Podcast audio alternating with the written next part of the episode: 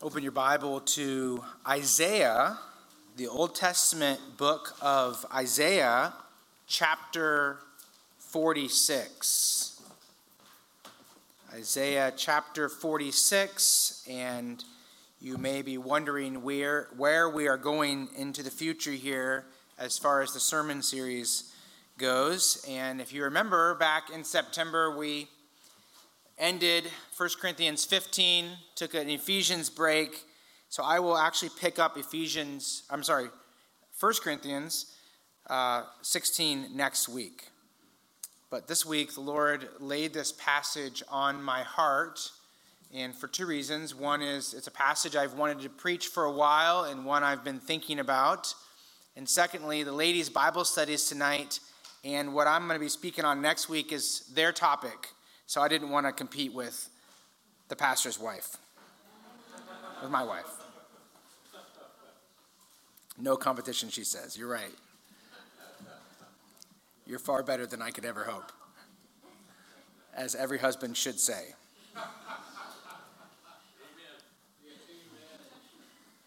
This past week, we were reminiscing as we looked at some photos and pictures from about 10, 12 years ago, and we saw some pictures and video of our kids on the beach in South Carolina.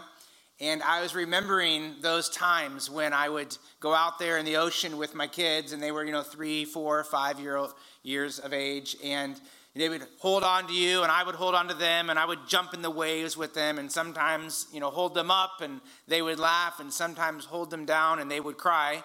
And uh, and I, I, carried them out into the waves, and we had some fun, and I carried them safely to shore. And as I watched those videos, I was thinking about this passage, and uh, Isaiah chapter 46, verse 4 came to mind. And really, the picture of God allowing his people, in this case Judah, to go into captivity, to face suffering. But in verse 4 of Isaiah 46, there's a promise and it's the promise that God will carry them. Before they go into captivity, He will carry them. As they go into captivity, He will carry them. And then He will carry them out. Notice verse 4. He says, He promises, I will carry you. I have made, and I will bear. I will carry, and I will save. And like I carried my children through those waves and safely to the shore, God promises to carry his children along, to carry them safely into his abode in glory. So, the title of my sermon this morning is Trust God to Carry You. Trust God and his omnipotent arms of grace to hold you to carry you into eternity. As we look forward to this year, there are many things that we might be fearful of or we could be anxious about. I was reading some articles, uh, some news articles, and read uh, what some people are saying is going to happen in 2024. So here's some quotes of some things I read. One quote from an article Human survival is at risk. That's ominous. Another one, the market is in for a mega threatened age. I don't even know what that means, but it, it's, it's bad, whatever it is.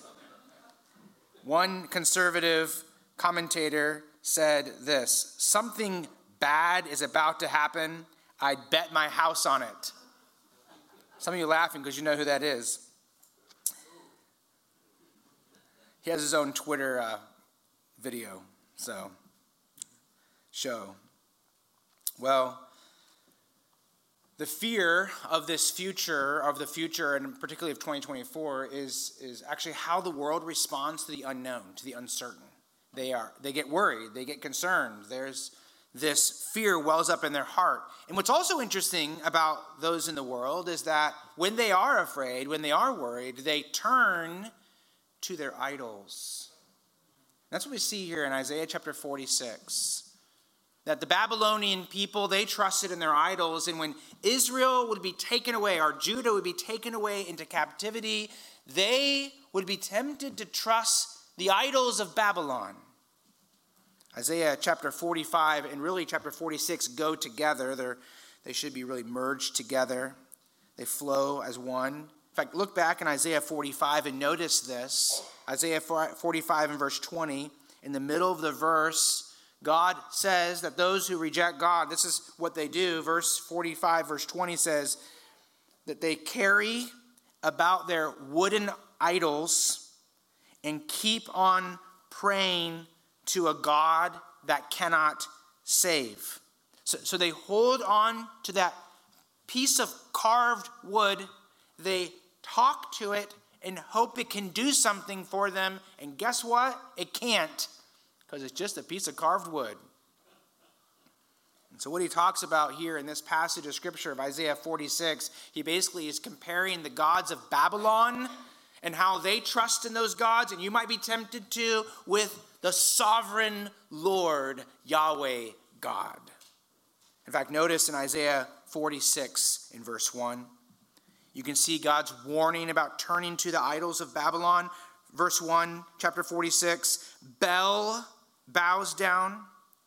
Nebo stoops. Bel was the fatherly head of the Babylonian pantheon. He's also known as Marduk.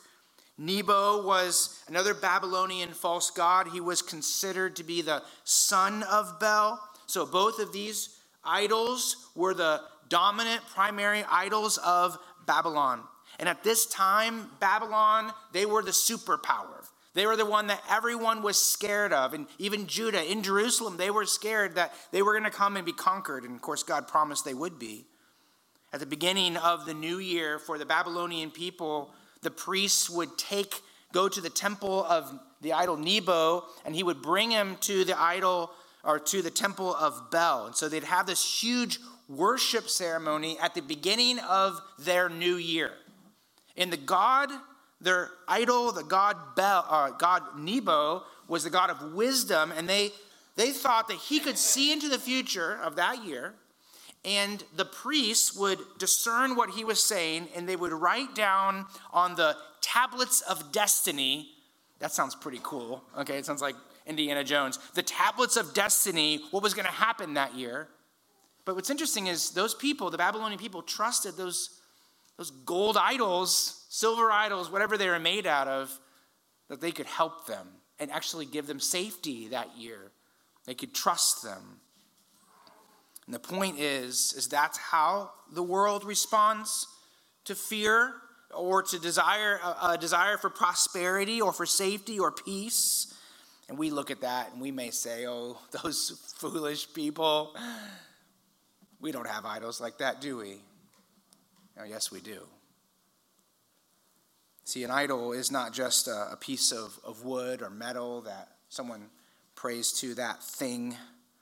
An idol is really anything that claims the place of God in my heart in place of God. It's, it's anything that I turn to in faith instead of turning to God. It's, an idol is anything that's more important to you than God. An idol is anything that you trust rather than trusting in God. An idol can be a thing that you look to for comfort. You're down, you're sad, you're depressed, and you need help. You want to be brought out, so you go to that thing. Someone's job could be an idol. They look for fulfillment, they look for meaning in success of that, that business or climbing the corporate ladder. Media can be an idol. You run to that to, to bury yourself in that entertainment, to hopefully not think about the problems that are in your life. Friends and social media and drugs and alcohol, all those things can be idols because you can turn to those things and trust those things to, to carry you through those trials instead of trusting in God. And you see, the, the thing is here, when we read about these idols, it's not just these Babylonians and, and, the, and the people of Judah that were tempted to go to idols. We all have idols. And so the question for us is, is what are your idols that you turn to? When life is when the waves of life come over you, what is it that you want to carry you safely to wherever you hope to be? What do you look to for joy and peace? The response to sorrow and trials for those who don't trust God is to turn to idols. It's like a foolish toddler who, who sees his father right there, and his father has strong, loving arms who can hold him and carry him, but the toddler sees the driftwood and throws himself in the driftwood. Right? It's, it's, it's foolish. It's not going to work. So it is with a person who trusts in their idols. And so, so the title of the sermon here is Trust God to Carry You Through. through. And really, I only have two points here. And the first point is to release your hold on your idols. And the second point is to remember your sovereign God. From Isaiah chapter number 46. So, first of all, release your hold on your idols that cannot care for your soul, but actually they rather burden you down. Notice Isaiah chapter 46. We're going to see verses 1 through 7. There's a comparison between idols that promise to carry your burdens. They promise to take away your cares, but actually they burden you more. Compare that to God, who is the burden carrying God, who is the God who sent his Son to die on the cross, and on that cross, he bore your sufferings and your sins upon himself. He's the burden carrying God, and he can care for your soul, and he can carry you by his grace. And I asked you earlier, what are your idols? And it's so important for us to make sure we land right here and we think about that. Like, what is your what is your answer to that? Because you might be lonely in here, and so to get out of the hole of your loneliness, you, you trust in something to get you out of that. Or maybe you have some some intense fears in your life. You're, you're afraid your kids might die, or you don't know what's going to happen to the finances for this next year, or, or whatever, or the politics. What's going to happen in politics, right? Oh, Who's going to be elected president? And you can be consumed by those things, and therefore you can turn to your idols. And so, what are those idols? You might have the idol of control, right? Things are out of control, so you're to, through anger or maybe gossip or, or maybe another way, you're to try to, to get things under control because you know God doesn't have it under control, so you need to. It's kind of the mindset. Or you turn to the idols of entertainment or food or alcohol. You just want to drain your sorrow away. And can, can I ask that just genu- genuinely to you? Do you turn to those things for comfort? It's late at night and you're sad and you're like, what can I pop in my mouth to help me feel better? instead of turning to the Lord. These are real things we need to think about as we go into this passage and consider that, that these people, the Babylonians, but particularly Judah, were, were genuinely tempted to consider those idols as those gods who could satisfy. So let's actually get into our text. Verse 1 Bel bows down, Nebo stoops. Wait a second, let's stop right there and ask what are they bowing down to? So those gods bow down, those gods stoop. Who do they stoop to? Well, if you read chapter 45, you realize it's God, Yahweh God, the only true and living God. So notice verse 1 their idols are on beasts and livestock. So the idea is their idols are not powerful enough to walk around to get where they need to go. They actually have to be put on the backs of animals or in carts, and animals take them through the city to where they need to go. They, they have no power, they can't even take care of themselves. That's how foolish it is. These things, verse 1, these things, that's idols, you carry are borne as burdens on weary beasts. The, the, the animals have to take them where they need to go. Verse 2 they stoop, that is, both the idols, worshippers, and the idols, they are humbled, they bow down together. They, that's the idols, cannot save the burden, but themselves go into captivity. And so the people are going to be taken into captivity, but so will the Babylonian people.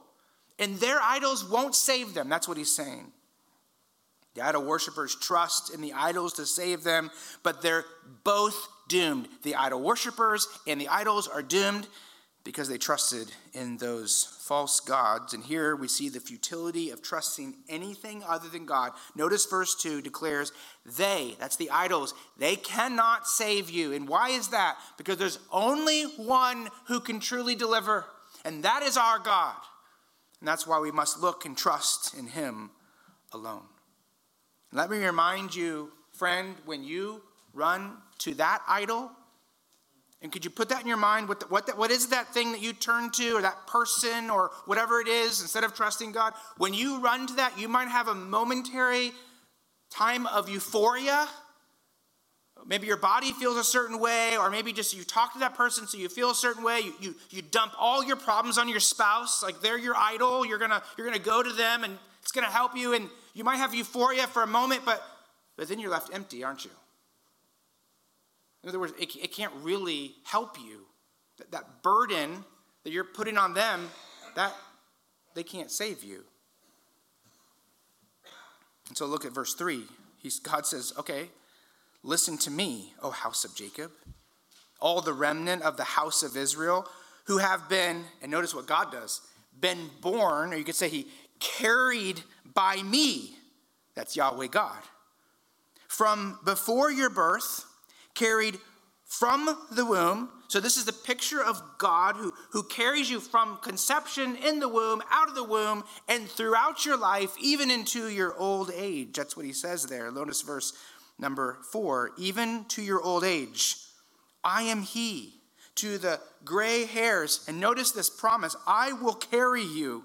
I have made, and I will bear, I will carry, and will save. So, so, so you see the contrast here. God is saying, I'm the God who gave you life. I'm the God who provides for you. I'm the God who carries you through, through this life, even as you go through the, the fire and through the waves and through the troubles. I will carry you through it to the very end. And so he's saying you have two options. You can either trust those idols who actually, ironically, you carry you throw your burdens upon them and then you have increased burdens they, they only, not only do they not help you out, but they actually cause your burdens to be greater. And you, you recognize that, right? When, when you go to those idols, you think, I'm, I'm casting my cares upon these idols and they're going to care for me. And then you actually realize the burden's greater. I think about two people in 1 Samuel. There's Hannah. Hannah is afflicted, isn't she? She is struggling with the trial of infertility. And she has another woman in her life who just mocks her all the time. It's, in, it's like, never stops. What does Hannah do in response to all that? Well, she keeps going back to the Lord, keeps going and goes to the house of the Lord and prays to the Lord. And you know what's interesting is you can see the faith of Hannah, who she believed God to be, after God answered her prayer and gave her a child in, in 1 Samuel chapter 2, you can see her faith. And what was her faith in? Her faith was in that God was her rock. This is what she says The Lord is my is the Holy One, my rock. So she's like, I'm I got a lot of problems in my life and I got a lot of concerns, but I have put my feet upon who he is. And then this is something interesting that Hannah says as well. 1 Samuel 2 6. The Lord kills and the Lord brings to life. It's kind of like Job. The Lord gives and the Lord takes away. Here she's saying, God's sovereign, God's in charge. And I, I pray to you, Lord, because I know you have the power to do whatever you want to do. and I cast my cares upon you. So here's Hannah. She trusts in the living God. But there was another person in that house of God, and his name is Eli. And you know that Eli worshiped idols? You say, well, I don't remember in the Bible anywhere where it says there were carved images that he worshiped. Oh, he didn't worship carved images that we know of. He worshiped his sons. His sons were his idols. He wanted to be accepted by them. He put his hopes in them. The Bible says in 1 Samuel 2:29, God said to him actually, "You honor your sons above me." Or you could say it like this, "Your sons are like idols in place of me." Eli put his sons before God, put all his hopes and his dreams in his sons and his sons cost him a lot. Not because necessarily because just didn't want what's best for them. It's because he put his faith in them and he trusted in them instead of God. And it ended up costing Eli the life of his sons. They went the path of hell, but also cost Eli his life. You see, your idols, they cost a lot. For Hannah, she trusted in the Lord. God carried her through, even into motherhood. What a blessed thing that was for her. But notice how much your, your idols cost. Look, notice verse 5. To whom will you liken me? This is God speaking. And make me equal and compare me, that we may be alike. So compare God to idols. What? Verse 6 Those who lavish gold from the purse, cost them money, weigh out silver in the scales, hire a goldsmith, and he makes it into a god. Then they fall down and worship. How foolish is that? And so, so notice how much your idols cost. And really, the world perceives them as very valuable, but in eternity, they have no value, right? It's just a piece of gold, a metal, silver. Then notice verse number seven. They, those who trust in idols, lift it on their shoulders. They carry it. They set it in place, and it stands there. It cannot move from its place. If one cries to it, it does not answer or save him from his trouble. In other words, you put your faith in that idol, and it can't do anything for your soul. You cast your burden upon the idol, and it can't satisfy. A few weeks ago, it was reported that there was a famous actor named Matthew Perry that passed away at age 54. He was a millionaire. He was on a show that was very popular called Friends. Throughout his life, Perry was empty constantly depressed, burdened by guilt and shame, and he was spiritually dead. It's a sad story. Perry, Matthew Perry, had many idols in his life that he turned to instead of turning to the living God. At the age of 14, he took his first alcoholic drink, and from that drink, he went on to continue to drink the rest of his life, and probably at the end, it contributed to his death. After that first bottle of wine, he thought he had found the God that could wash away his cares. A friend quoted as saying this He found a calm that he had never felt before, in which the scary thoughts that plagued him dissipated. Isn't that what people hope when they go to the bottle and they hope to wash it away? But guess what? It didn't wash it away. It was always there. When he woke up the next morning, those thoughts came back. He started to pop pills. George Clooney said he knew him at age 16. This is what George Clooney said about Matthew Perry. He said, Matthew Perry said this once to him quote, I just want to get on a regular sitcom. This is before he was on Friends. And I would be the happiest man on earth. So, can we recognize the idol that's there? He wanted fame and fortune, success, and then it would give him happiness. This is what Clooney said about that. He got on one of the best ever, one of the best sitcoms ever. I'm still quoting, but he wasn't happy. It didn't bring him joy or happiness or peace. That's from George Clooney, an unbeliever. And you know what? He's exactly right. Perry went to the idols of fame and acceptance and alcohol, substances, and those things didn't satisfy. They made a lot of promises and they never fulfilled those promises because idols can't fulfill their promises. They were such a burden upon him, he spent $9 million to try to get free of the burden of those idols. He went to 6,000 Alcoholic Anonymouses meetings, Alcoholic Anonymous meetings. And still, he was gripped by that sin. Here's a quote I read an article that a friend said about him. He lied to everyone about his about being clean. He never was clean. It's very sad. You know the biggest lie he told was probably to himself. And isn't that church? I mean, this person's not a believer either that I know of. How true is that?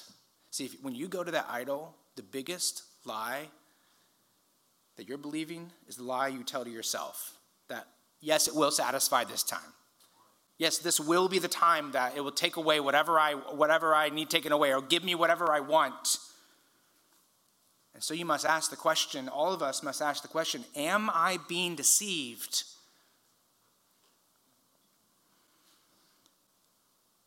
There's only one who can truly satisfy. There's only one who can give eternal peace and joy, and that is our Lord. The Bible says in 2 Corinthians 1 20, 20 all the promises of God find their yes in Him, that's in Christ. Do you know who does fulfill promises? Do you know who does give you satisfaction? It's Jesus Christ. In fact, that's why Jesus said, I'm the bread of life. I'm not just, I'm not the bread of your stomach, right? I'm the bread of life. Whoever comes to me shall not hunger. Whoever believes in me shall never thirst. I can truly satisfy the hunger of your soul. That's what Jesus was saying. Scripture says, in the presence of God, there is fullness of joy.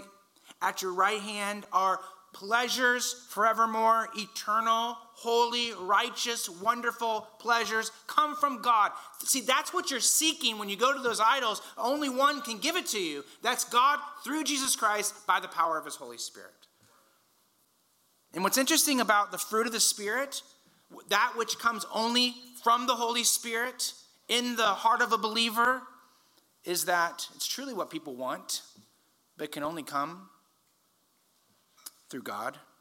The fruit of the Spirit is love and joy and peace, peace and patience and kindness and goodness and faithfulness and gentleness and self-control and everybody is seeking those things and God says there's only one who provides it. It's the Holy Spirit provided through Christ by God the Father.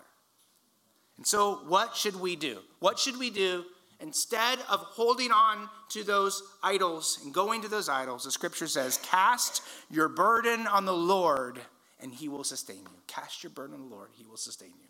See, that's the one we're to go to. And so our next point is this remember your sovereign God who carries all things and cares for your soul. Remember your sovereign God who carries all things and cares for your soul. Notice down in verse number 8 really 8 through 13, call us to remember who God is. Verse 8 Remember this, stand firm, recall it to mind, you transgressors. Now let's stop right there and ask a question why did he call his people transgressors?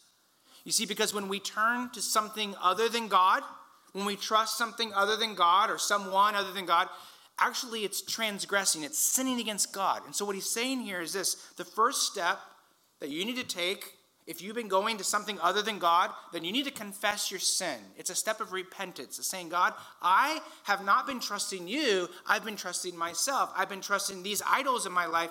So I confess I'm a transgressor. That's the first step he's saying right here. And then notice verse number nine. Remember, remember what? Well, remember who God is. Remember the former things of old For I am God, and there is no other. I am God, and there is none like me. So after you confess your sins of being an idol worshiper, he says, put your mind somewhere. Remember something, meditate on something. And what is that?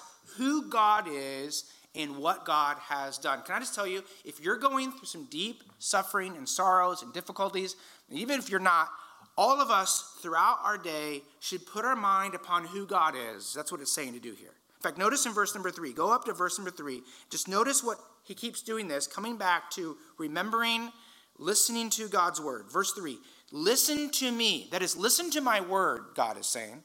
Verse number eight, remember this. Recall to mind. Meditate on this in your mind. Verse number nine. Remember the former things. Verse number 12. Listen to me. He's saying, Listen to my word.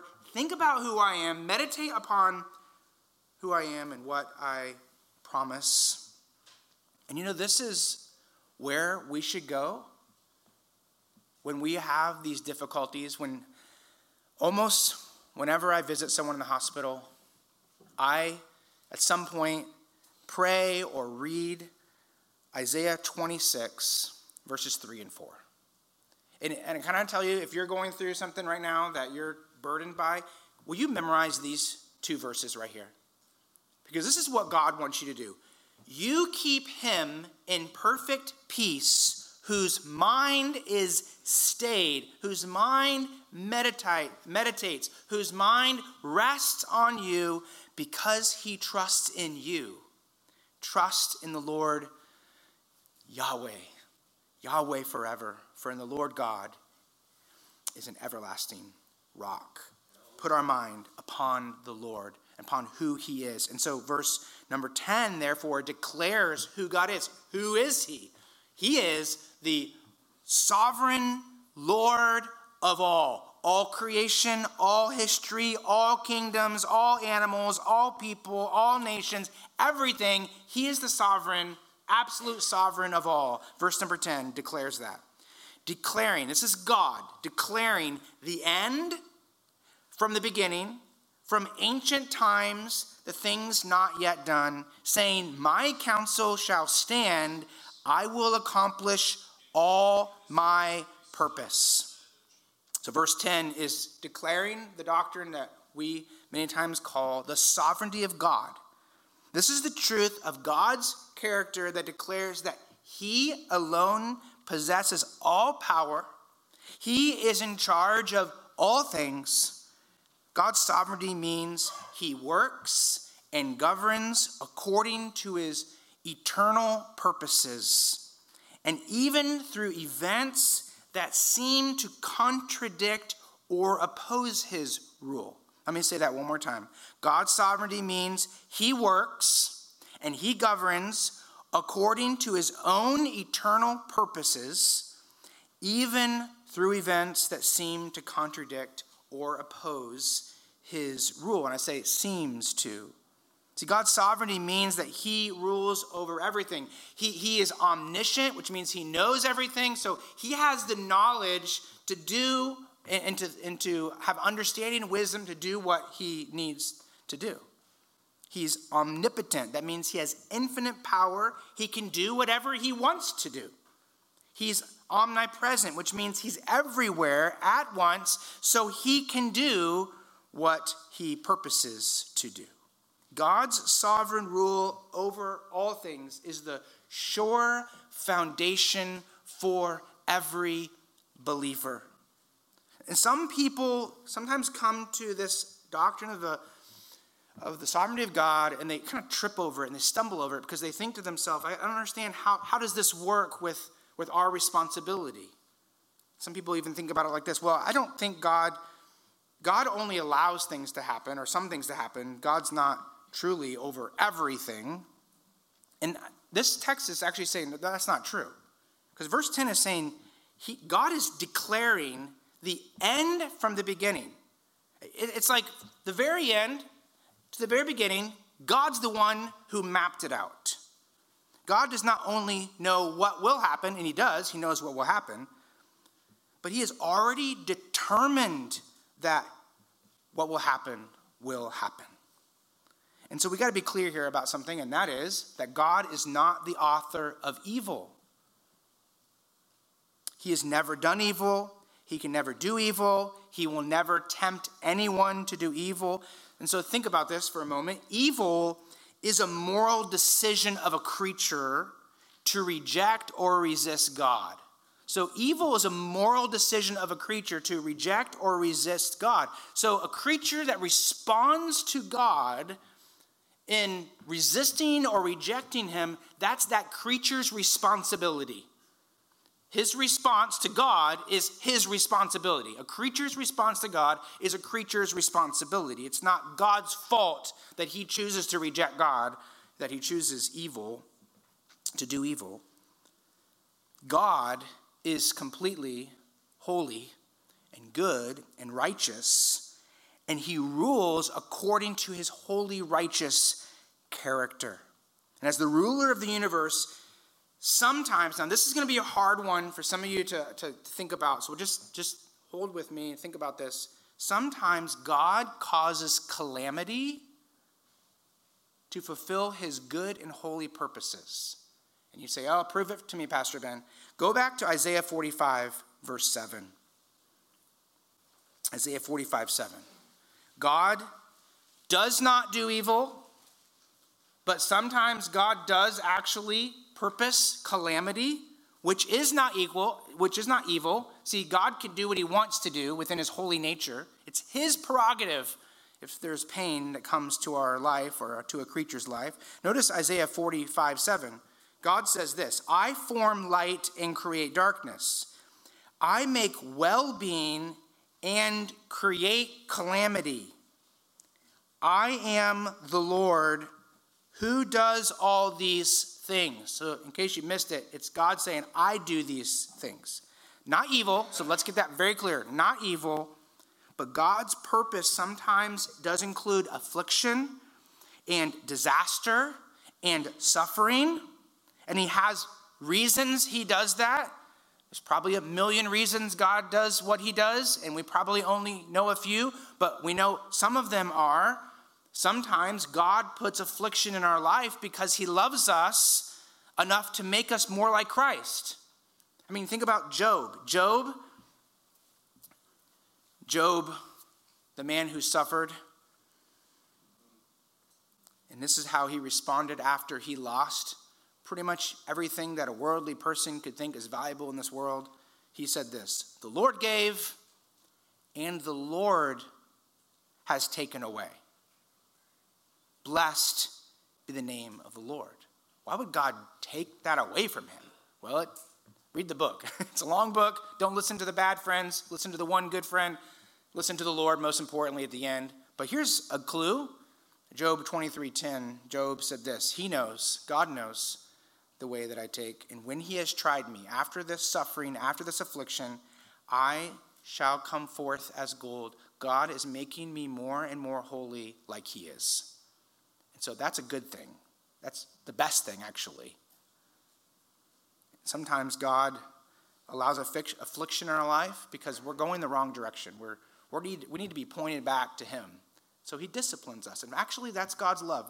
The Lord disciplines the one he loves. And that's what's going on with Judah here. They're about to be disciplined by being taken away captive into Judah or into Babylon. And God's doing that because he loves them. But he's saying, I'm going to bring you back. Like, I'm going to carry you there and I'm going to carry you back. God's loving hand never leaves them. God often has hidden purposes too. Like I said, we don't really understand sometimes what's happening, but we do know this that God will do all things for his glory and for the good of his people. He will do all things for his glory and for the good of his people. And so you think about someone like Joseph. He can take, God can take brothers who have envy and hate and even want to murder him, and eventually they sell him into slavery. He, he can take that evil, God can purpose it for good. In fact, what's interesting is when finally, years later, when they see Joseph the brothers in Egypt, and they talk to him, and Joseph responds back to his brothers who sinned against him. This is what he says Genesis 45 7. And God sent me before you to preserve for you a remnant on earth. Wait a second. No, no, no, no. That's not how it worked, is it? Because like, didn't the brothers send him down there? The brothers sold him into slavery, like that. How did that happen? Like obviously the brothers did. Well, yes, it did happen. Obviously they, they sinned against him. But what Joseph is coming back to and saying, actually, I believe so much in the sovereignty of God. I believe actually that he's the one who sent me down to Egypt as a slave. And, and to keep alive for you many survivors. And just in case you missed it, verse 8 so it was not you who sent me, but God. And this is, this is Joseph saying, I mean, how is it that we see Joseph is not sinning, at least in the scripture, we don't see that that's in his heart. How is it for those many years, he's sitting in a prison, he's been wrongfully accused, and yet he continues to trust God because he believes this right here God is the one who puts me where he puts me, God is the one who's in charge, and I completely trust him, even though for years, Joseph didn't know why God was doing what he was doing. But he, but he believed this God, you're good, and you will do good, and you are doing good, and you're going to do all for your glory.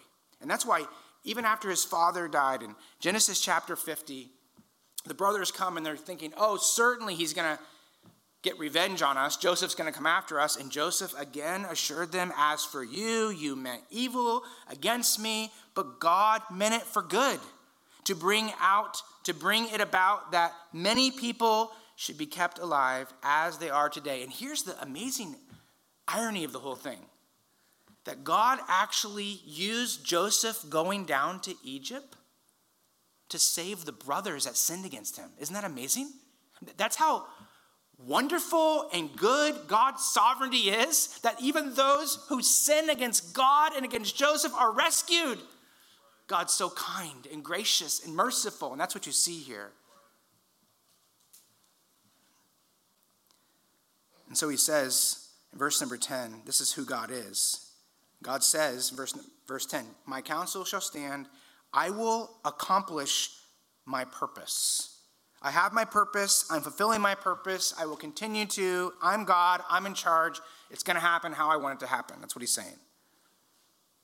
And so the question for us is are you going to be a part of it? You see, because God invites us into these plans in a way that honestly it's hard for us to fathom. But God says you have a response that you are responsible for, and that's a response of faith. You must trust God. You must trust Him. In fact, one of the my favorite passages with this is Ephesians chapter 3, verses 11 and 12, which speaks about God's purpose before creation, before there was even a molecule spoken to existence. God purposed to create a world and to send the Son to be the Savior of the world. That's, that's crazy to think about. Like that was before there was even a creation. God purposed to have his son be the redeemer. And so Ephesians 3:11 says, "This, that is that God's purpose before time to send Christ, was according to the eternal purpose that he realized in Christ Jesus our Lord." So that means that we just kind of sit back and do nothing. Is that what that means? God's eternal sovereignty his purposes means that I'm just kind of like, whatever, I am not a part of this. No, because verse 12 says, In whom we have boldness and access with confidence through faith in him. Knowing God's sovereign plan was determined before time actually fuels our prayer life. And, and again, we're not going to be able to comprehend all, how it all goes together, but I know this that the God I'm praying to, the God who's sovereign over all, He is the one not only can do whatever He wants to do, He will do it. And He says, if I pray to Him and I talk to Him and I ask Him things, He'll answer me. He'll actually answer my requests. How does that happen? I don't understand it. See, here's the problem. People say, well, how, how do you put these two together? How do you put God's absolute sovereignty and our decisions, our responsibility, how do you put those two together? And, and the answer to that is in our minds, we can't put it together. They're, they're two realities, they're two truths that are not opposing each other. They're actually, they perfectly work together in the mind of God, but in our minds, we don't know how they work together.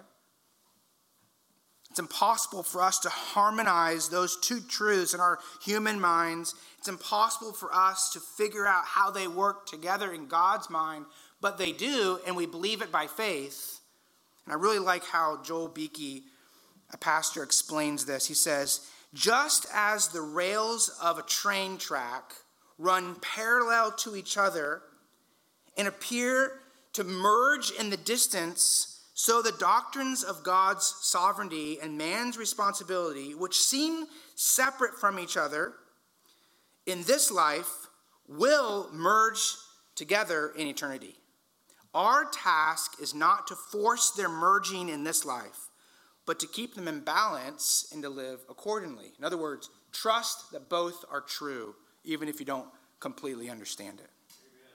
And so, verse number 11, look at verse 11, because now he says, Come back to this and believe me. Verse 11, calling a bird of prey from the east, the man of my counsel from a far country. God again says, I have spoken I will bring it to pass. I have purposed, and I will do it. So notice all those I wills. This is God saying, I will accomplish what I'm going to accomplish. And you may ask, Pastor Ben, how do we know this? I mean, God can say this all he wants, but can he prove it? You know what? He can. Because look at verse 11. Who is that bird of prey from the east? That's a, that's personification of a person. Who is the man of my counsel from a far country? Who is that? You know who it is? It's King Cyrus. Yeah, King Cyrus. Look over in chapter 45, verse 1. Because remember, I said Isaiah 45 and 46 actually go together. So the beginning of this talk that God gives is in Isaiah 45, and there's a man in there named King Cyrus. King Cyrus was the king who ruled over Persia starting in 539 BC, he was a real historical figure. And God prophesied that he would come and he would deliver his people from King Nebuchadnezzar, from the Babylonians. Do you know that that was 150 years in the future from the writing of this document? In other words, King Cyrus is not alive when Isaiah is writing this down. There's no, nobody knows a King Cyrus. In fact, the Persian Empire, they're not even existing. It's, it's the Babylonian Empire. So, so the timeline is this. Here's Judah in Jerusalem. The Babylonians have not conquered them yet, but God's saying, You're going to get conquered. There's going to be 70 years that go by. And then there's going to be a time when there's going to be a king that's going to come and he's going to deliver you. He's the king of Persia. And actually, what's going to happen is he's going to send you back to the land of Israel. And here's the, here's the amazing thing He's going to send you back to the land of Israel. He's going to help rebuild the temple. He's going to actually help reestablish the, the, the Judaism and he's going to pave the way for the Messiah to come in 500 years. And there's going to be a day in Bethlehem where once again it will be full of Jewish people, and there will be a, a woman named Mary who's a virgin, and she'll have uh, Joseph with her, and she'll have a baby named Jesus. And wise men from Persia who are under King Cyrus will travel all the way there and worship this king. And this king will live a perfect life. He will die on the cross he will be raised in glory. He is the Son of God, the Messiah, the Savior. And that's what he says. Look at Isaiah 45 1. Therefore, thus says the Lord to his anointed, this is the chosen one he has, the king, to Cyrus, whose right hand I have grasped, to subdue nations before him, and to loosen the belts of kings, to open doors before him, that gates may not be loosed. So, who's that bird of prey from the east? Cyrus. Who's that man from a far country? In other words, God's saying, I'm sovereign. I'll take an unbelieving king and I will use him to deliver you. Trust me. And you know what? They didn't, when they read this, they had to just believe that the prophecy was true. We're on this side of it and we go, wow, the heart of the king is in the hand of the Lord, and the Lord directs it like a watercourse wherever he pleases. What a wonderful truth that is. So go back to Isaiah 46. Notice verse 12 and 13. God pleads with his people. Now, now believe me. Listen to me, you stubborn of heart. For you who are far from righteousness, I bring near my righteousness. It's not afar off. In other words, my gift of righteousness is here, and my salvation will not delay. I will put it in, I will put salvation in Zion for Israel my glory. And his last call is here. He's saying, Listen, trust me, believe me. This is the gospel here. He's saying, Believe me. Believe what I say. turn to me.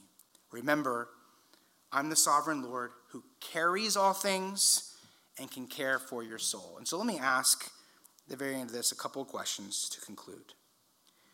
Do you trust that because God is sovereign, he is in control of all of the affairs of this world? Think about all the things happening around the world. Do you truly believe that He is the one who is sovereign over it all?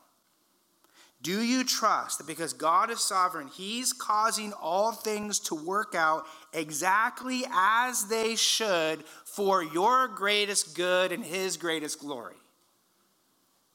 Do you trust that because God is sovereign, every promise of His word will come to pass? Every promise will be fulfilled. Do you trust that because God is sovereign, your salvation, the salvation of your soul, is securely held in His hand and nothing can take that away? Do you trust that because God is sovereign, He will bring about good in the face of evil and injustice and suffering. Amen. Do you trust that because God is sovereign, He is using the events of your life to make you like Jesus Christ? Do you trust that? That those pains, problems, God actually is using those for a purpose and that is to conform you to the image of his son. Do you trust that because God is sovereign, he has given you a past? Think about that. He has given you a past so he can use it to bless his church and to shine the light of Christ into the future. Do you believe that? Do you believe, do you trust that God is sovereign, which means that you make decisions according to his word, led by the Holy Spirit, and you're confident he'll provide, he'll take care of you, and he will shepherd your soul someday to glory. Do you truly believe that God is the one in charge? Let's pray.